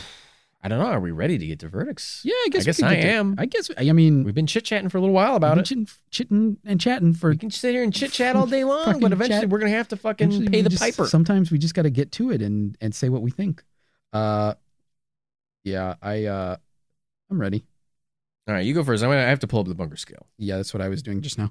So, um, I uh, I it. guess I Why guess don't I just save it? I guess the way I'm going to make a verdict on this, I'm only going to consider the first event on March 13th, 1997, because for everything else, all the other three things, the the later event, 1997, 2007, 2008, it's it's case closed on those uh, for me. Those were flares and balloons, and that's that's the end of that. Now, for this earlier one in 1997, um, is it flares? Is it uh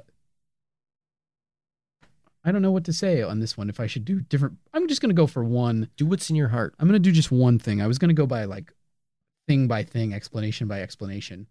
But I do think that it was I think it was some sort of craft. Whoa! I think it was a craft. Um Now, can we get the classic Andy quote? I like this Tehran thing. I like this Phoenix thing. We like the craft. Hold the line. Hold the craft. Buy the dip. If he's in, I'm in. Um I think though I don't think that it's an alien spacecraft. Okay. I think that it's terrestrial. yes. and I think that it's some sort of uh, top secret government dirigible. And so for that, I'm going. You know what? I'm going to go very plausible. Whoa! that's what it is. Very plausible. Look out, baby. I'm feeling. I'm feeling. I have such We are in the a green. Duchovny boner for this helium filled you want to know? rigid hold craft. I'm I'm rigid hold right now. Oh yeah, you are. You're dirigible. for this. Yeah, because I'm. I think it was. That's what I think it was. So I'm gonna go Wow. very plausible. Bunk Funkers, this is once in a blue moon. Jeremy, Jeremy, Jeremy's, feel, Jeremy's feeling a little dirigible right now, I'm sure, as well. Yeah, he's he's floating away. You got a bunker alarm, a big old shout out, and you got a very positive out of Andy. A Out of me. I mean, whatever the fuck. I, I I don't know how to use the green end of the scale. I'll yeah, be honest. that's like true. it's very unusual that I'm I there. know. We don't spend a lot of time up here. No, this is uncharted territory. Um, all right. So, I mean, Andy, I'm with you. I think the second sighting in 97 and everything that happened in the 2000, the aughts, I'm not buying it. I'm saying case closed. That's all bullshit, fucking flares, whatever. Whatever they want to say that it is, it is. It's not any kind of weird craft. It's not any kind of alien. I'm not buying any of it. I think that the first flying V um, was this first craft in 97 is I'm going to say case confirmed is a military spy craft. Wow. Secret, top secret stuff. Wow. Case confirmed that this is some kind of top secret spy plane, stealth plane, stealth technology that they're just testing out. I think something happened. I think either it crashed or something came off of it or I don't know. Whatever. Maybe that maybe the local Air Force didn't even know about it. They're like, "What the fuck? You guys seeing this up here?" I think the second sighting was in response to the first sighting. Maybe it turned at Tucson and was making like a triangular Maybe. pattern and going to go over Goldwater through Yuma and back into. Maybe, Maybe. this thing came from Area 51. They're Came from Nevada. close. They're very close. Obviously, there are secret bases up there. We don't know what they're doing. Uh, I think that's what happened. I think the second like thing it. was in response to the first thing. I think these flares were actually being used to search the ground for something. Um, I don't know what. I don't know if it crashed. It is not extraterrestrial. I'm not buying that one, but um, case I'm saying I'm saying case confirmed. It's a secret military spy plane. Case confirmed. It is What? a UFO What? because we don't know what the fuck it is. A very plausible and a case confirmed. This is a good episode. This is this is as this you is You want to talk about the in the golden age of bunker? Yeah, Ah, I think it's back. I think this is a new golden a new golden age dawns in Bunktopia. Uh, bunk fuckers, those were our verdicts. Very positive. Does not happen often. Um, so check that off on your bunker bunker bingo. Bunker bingo. Uh, let us know what you think. What's your verdicts? We want to know. Oh yeah, what do you think? Uh, and if you think it's extraterrestrials, tell us all about it. Yeah. Why? Um, let us know. Email us, MrBunkerPod at gmail.com. We'll use the, ha- what's the hashtag? Uh, I don't remember how to do this. The hashtag. Uh, Phony lights. Phone. Dirigible. Yeah, go ahead. Have fun spelling that one. all right, hashtag dirigible. Hashtag dirigible. Let us know what you think about this topic. Email us, MrBunkerPod at gmail.com. Find us on Twitter. Find us on Instagram at Mr. Bunker Pod. Find us on YouTube. We are trending at number two. If you just search Mr. Bunker, we have we've almost owned that keyword. If you search Mr. Bunker on YouTube, we come up number two. Number one is Mr. Beast. He has a video where he like spent time in a bunker and it's got like a bajillion views. Hey, we're beating He's- Mis- we're beating Archie Bunker though. we we have blown Archie Bunker out of the water. well, you know, Carroll O'Connor can't catch us now because he's dead. The age of Carroll O'Connor has ended, and the age of Mr. Bunker's conspiracy time has begun. so go ahead and search on YouTube for Mr. Bunker. You'll find our YouTube channel. We've got a ton of great videos coming out. Um, Oh, Archie. Oh, Archie, we got great videos on the YouTube. And uh, if you feel so inclined, you really enjoy the show, you want to help keep the lights on and support it, and you have the means to do so, you can- find us on Patreon, patreon.com slash Mr. Bunker Pod, where we are um, putting out tons of cool episodes. You get a lot of non, like non unsolved stuff. Like we're covering true crime stuff now, Things that have been solved. things that have been solved, like serial killer stories, other true crime. You know, if uh, we get enough subscribers on Patreon, Art and I will take a trip to Arizona, eat at Fife Symington's restaurant, and write a review for the patrons. Sure. We'll do fucking weird stuff like that too. We're gonna need a lot of Patreons, but uh, you know, Yeah, we'll do it. because we'll Um, only stay in four star hotels. That's very true. We have that in our writer. But you know, you can get sneak peeks on all the episodes, um, sneak peeks of the bunker videos before they go live. We also have green M&Ms only. and chicken wings um, on the bone, raw. we just want to we just want to make you go get that. we like to make stock when we get into our green room. um, there's a lot of other cool stuff. You can join the Bunker Discord on Patreon, chat with That's us. fun. Have a lot of fun there. Um, and soon, uh, you can also get access to the Bunker newsletter. Ooh. Lots of fun stuff on the Patreon. Um, good times, good times had by all. Well, Andy, this has been one for the ages. I got to tell you, This uh this was a great topic. Um Jeremy, you fucking knocked it out of the park. you know, and I think Jeremy when Jeremy first uh sent in this topic, I think Jeremy kind of undersold it. Made it seem like uh at least this was my this is my recollection of it. Yeah. like, this I remember Jeremy opened the email event. with a woo or Yeah. a yo. Ayo. I think it was ayo. and then we mistakenly said that Jeremy's a werewolf. He might still be. Ayo. Jeremy of Arizona. um but I feel like I feel like Jeremy undersold it and I Maybe I- that's the play. Yeah, maybe that's the play. And then he sent us a picture of that cool cal- that cool candle from Raiders of the Lost Ark.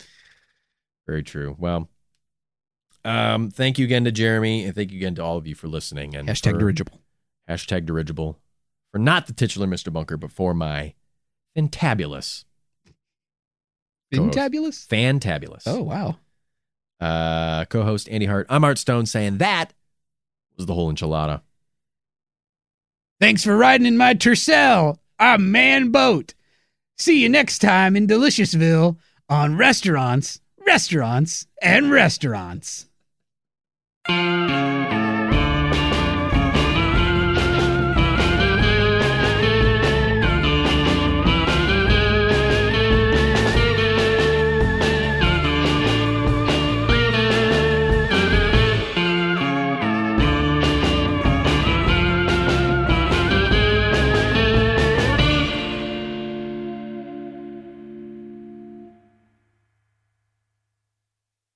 Well, hey, podcast listener. My name is Vince, and I'm the host of a show called The RR Show. It stands for Reddit Readings. We're going to sit down twice a week, and I'm going to bring you the most entertaining stories from all of the best subreddits that exist online. Things like malicious compliance, petty revenge, hey, lady, I don't work here. Oh, there's so much more. Lots of great stories and things you won't believe. Like the one time uh, this dude was caught in a bathroom with his friend and he was slapping them because that was the only way that he could actually legitimately help them. A mall cop comes in with a taser. Oh, yeah, the rest is history. It's going to be fun.